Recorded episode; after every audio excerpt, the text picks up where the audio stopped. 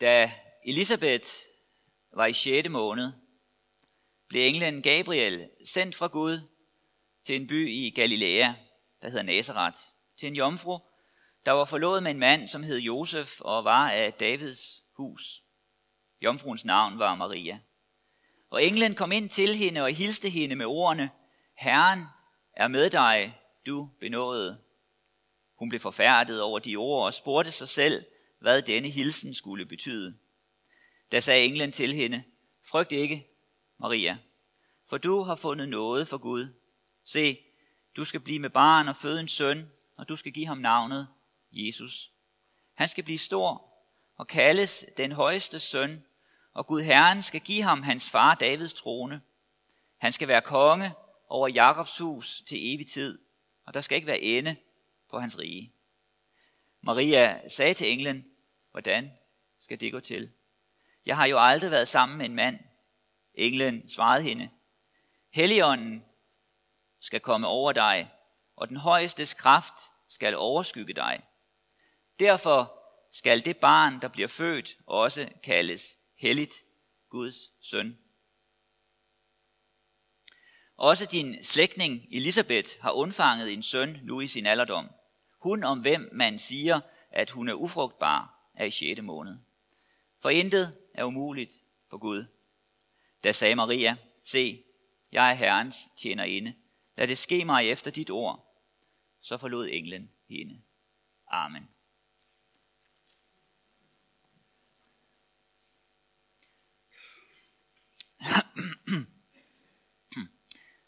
Lad os bede.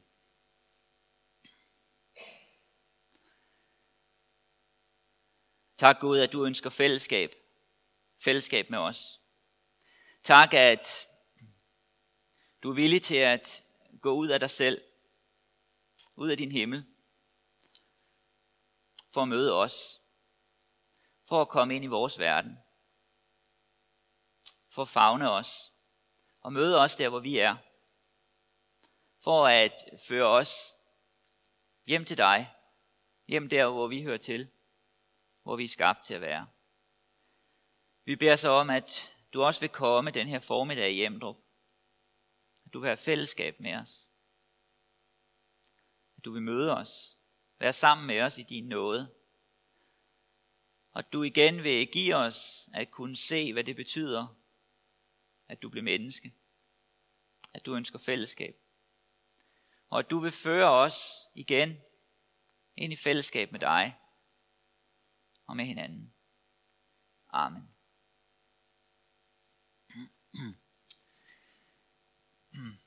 Vi er nu nået til Maria bebudelse. Og øh, der er jo så cirka øh, ni måneder til jul, sådan cirka. Kommer lidt øh, sent i år, fordi øh, påsken falder sent. Og øh, det tema, som jeg angav i introduktionen for i dag, er, øh, Gud bliver kød. Og det er jo en noget provokerende måde at beskrive det på. Det er en øh, formulering, man møder i den tidlige kirke, og som jo så er gået ind i øh, kirkens sprog ved øh, den teologiske betegnelse inkarnationen som en beskrivelse af det, der sker. Carnis på latin betyder kød, og det var en øh, måde, man beskrev det på i den tidlige kirke, at Gud blev kød. Gud fik krop. Øh, og øh, denne provokerende måde at sige det på, var netop for at, fordi man ville fastholde en sandhed, som var provokerende, som der var nogen, der blev udfordret af og havde svært ved at rumme. Det var fremmed. Gud er ånd. Det er sådan også Gud beskrives i Bibelen. Gud er ånd. Der er forskel på Gud og menneske. Gud er ikke et menneske, som vi er. Gud er vores skaber, årsagen til det hele. Det hellige, den hellige, er forskellig fra os. Det åndelige og det fysiske er ikke identisk. Og dog, dog blev Gud kød, blev Gud menneske, fik krop, kom ind i vores verden. Det er den vej, Gud vælger. Og det er det, som øh, Maria får annonceret i teksten til i dag.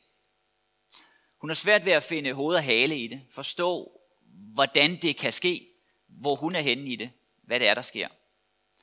Men øh, svarer alligevel, lad det ske mig efter dit ord. Det skridt, hun tog, det fik konsekvenser.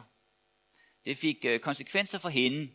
I mere end en betydning var der noget, der begyndte at vokse i hende, begyndte at forandre hende.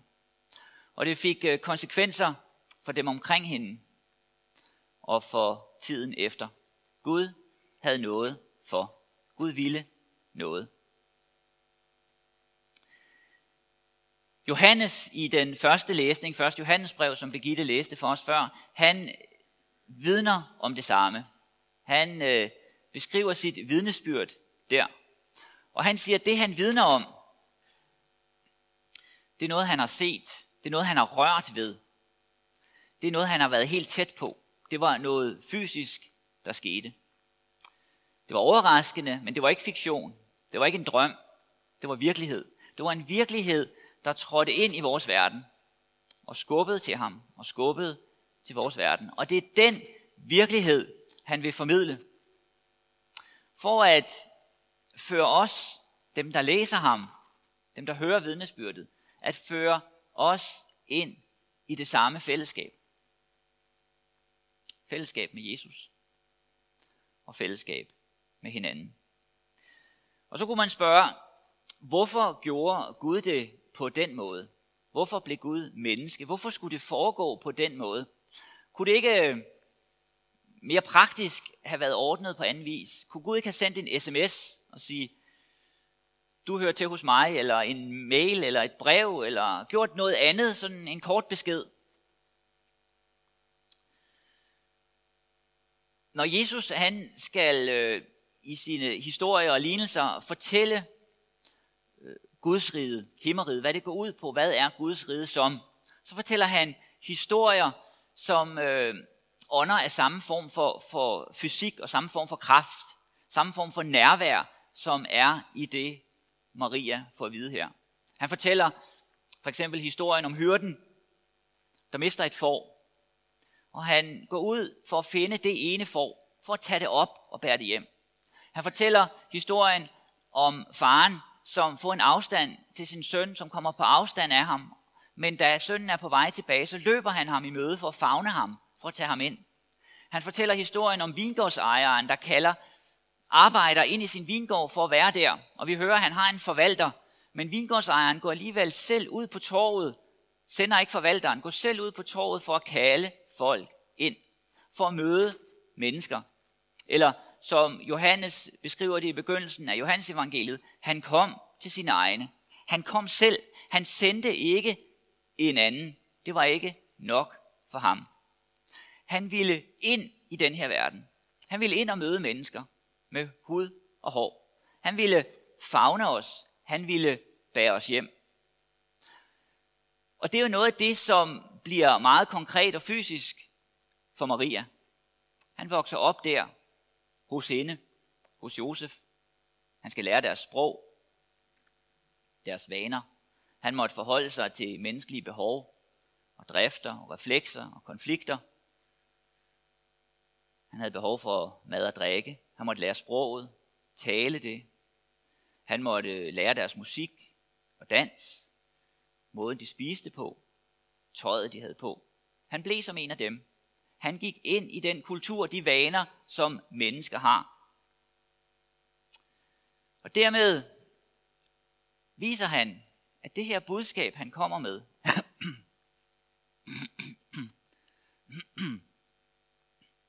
budskabet fra Gud, kan gå ind i de menneskelige vaner. Øh, en i Danmark, som har understreget det på forskellige måder igen og igen, er, er Grundtvig. Han siger det i en salme på den her måde. Modersmålet dybt sig bøjer, let og livligt det sig føjer efter Herrens tankegang. Yndigt selv, men blødt derefter, låner ånd og ild og kræfter, det er Sirens heltesang. Med det vil Grundtvig sige, at det er muligt at bruge modersmålet. For ham vil det jo så være det danske sprog. Det er muligt at bruge det. med dets muligheder og begrænsninger. Bruge det for at møde Gud i den sammenhæng, i den kultur, som er den danske. Det her budskab, som Maria møder, og som Johannes vidner om, man kan sige, det er både robust og bøjeligt. Det er insisterende og eftergivende. Det er bøjeligt, fordi det tilpasser sig. Det tilpasser sig forskellige menneskelige måder at leve på. Det bøjer sig ind i kulturen, ind i sproget, ind i modersmålet. Det føjer sig på forskellige måder efter det mad, mennesker spiser, og det tøj, de går i, forskellige vaner. Men det insisterer på at være det samme budskab. Den samme Gud, der kommer. Der er en forskellighed i måden, det formidles på. Måden, vi møder det på. Men der er også en enhed. Som øh, Paulus siger det i et af sine breve, der er en tro, en dåb, en Gud. Budskabet er et, og det rummer mangfoldigheden. Det betyder, at du er kaldet af Gud som den du er. Gud ønsker at møde dig der, hvor du er, med din historie. Ligesom han ville møde Maria med hendes historie, der hvor hun var, så vil han møde os, dig og mig, der hvor vi er, med vores historie. Med vores liv som mennesker, med vores vaner, måder at være på. Så ønsker han at kalde os i vores forskellighed ind i et fællesskab.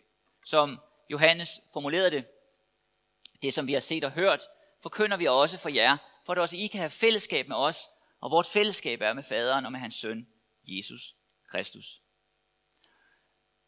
Når vi kaldes som dem vi er, så kaldes vi også til at give plads og til at give rum til andre, til andre end os selv.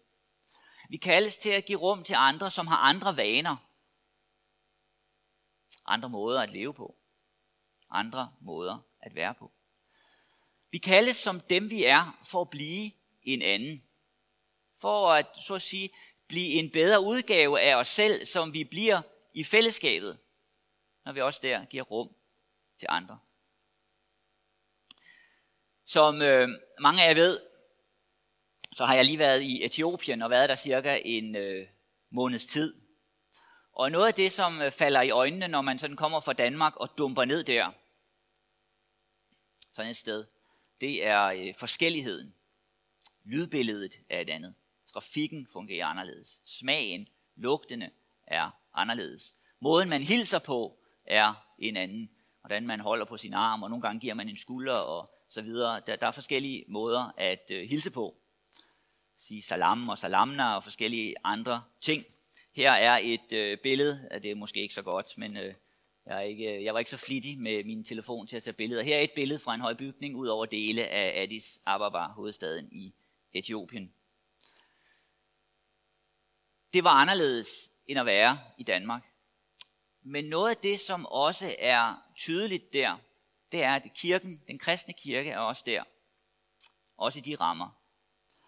Det var ikke alt, jeg holdt af der. Der var noget, jeg var glad for at, at opgive, at vende ryggen til, så at sige. Øh, for eksempel synes jeg ikke, det var specielt sjovt at blive vækket klokken halv seks om morgenen, fordi øh, moskeen kaldte til bøn, eller fordi øh, den koptiske kirke brølede beskeder ud. Der var en eller anden kamp imellem moskeen og den koptiske kirke om, hvem der kunne lave den største lyd. Øhm, og øh, så nogle gange måtte jeg tage en, en øh, middagslur. Jeg foretrækker også at høre prædikner på dansk, øh, i stedet for på amharisk, som jeg ikke forstår meget af. Men noget af det, som jo så også er tydeligt, når man kommer ned og dumper ned i den kultur, det er, at kirken er forankret der. Selvom øh, der er forskelle, så er der også ligheder.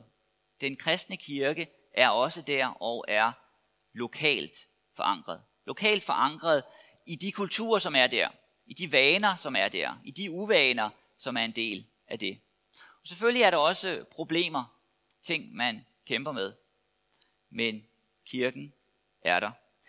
Idealet, det er jo ikke at undgå problemerne, men det er at være der som kristen kirke med de kampe, som er.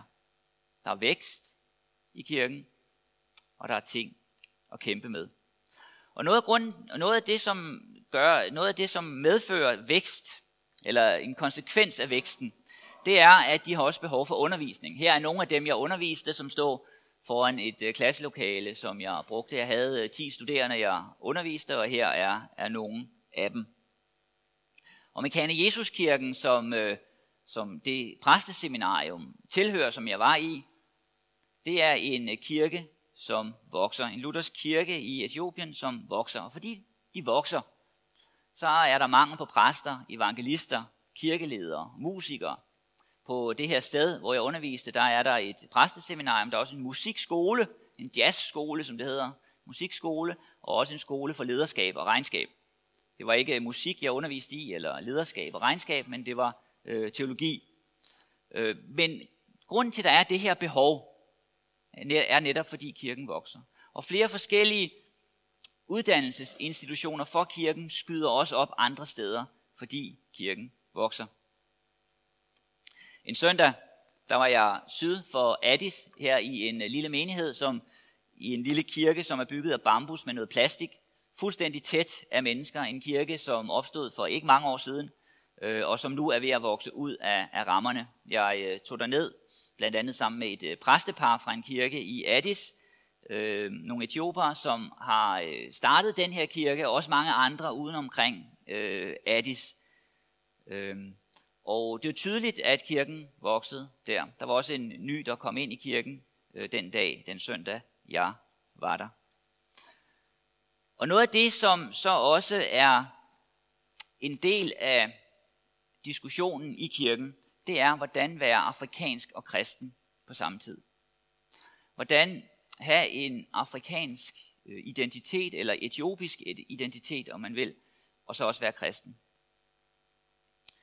Øhm, meget af den liturgi, de har, øh, minder på flere måder øh, om, øh, om vores. Bruger også præstedragt og messeklæder. Og, øh, i min, øh, en af mine studerende, en øh, ung mand på min alder, han, øh, ham talte jeg også med om det her, og øh, han sagde, at øh, i hans levetid var der også sket en forandring i kirken. Der øh, har været en diskussion om øh, musikstilen, og om tøjet, man bruger, og om formerne, hvordan man gør det, hvilke danse man kan have i kirken osv., øh, som også, som han beskrev det, er til dels en øh, diskussion imellem øh, generationer, mens de ældre gerne vil beholde det, som de er vant til, mens der er en yngre generation, der gerne vil ændre det, øh, forskellige ting ved det, og have en anden form for musikstil, som øh, er tættere på dem. Og jeg kunne fortælle, at noget lignende sker jo også øh, i Danmark, også noget, som jeg også har erfaret i, i min levetid, at den diskussion er der. I den øh, kirke, vi besøgte her, der var der også et øh, kor, der sang, som sang nogle øh, traditionelle afrikanske sange, som, som jeg har, eller etiopiske, øh, som jeg har øh, fået det forklaret. Så de første sange, de havde i Mekane Jesuskirken, da den blev etableret, det var salmer og sange, der var oversat fra vækkelsestraditioner i Norge, i Skandinavien og, og i øh, Tyskland. Men som de siger, de er ikke vant til den form for musik, så det var svært for dem at synge det. Deres struber var ikke vant til det. Så de har ønsket at bruge en anden form for, for musik, som er lettere for dem at synge. Og det gjorde de også her. Og der var et kor, der sang og dansede samtidig med de sang. Øh, en dans, som var udtryk for en, en tilbedelse af Gud. Sammen med den her øh, debat om, hvordan skal formerne i kirken være, så er der også øh, generelt mange steder i Afrika en diskussion om netop om identitet. Hvad vil det sige at være afrikaner? Og hvordan kan vi bevare det genuint afrikanske, hvad det så end er, og så stadig være kristen? Den her øh, diskussion om identitet, kunne jeg så også fortælle dem, er jo, som, som jeg ser det, egentlig meget global. Vi møder også lignende diskussioner i Danmark i dag.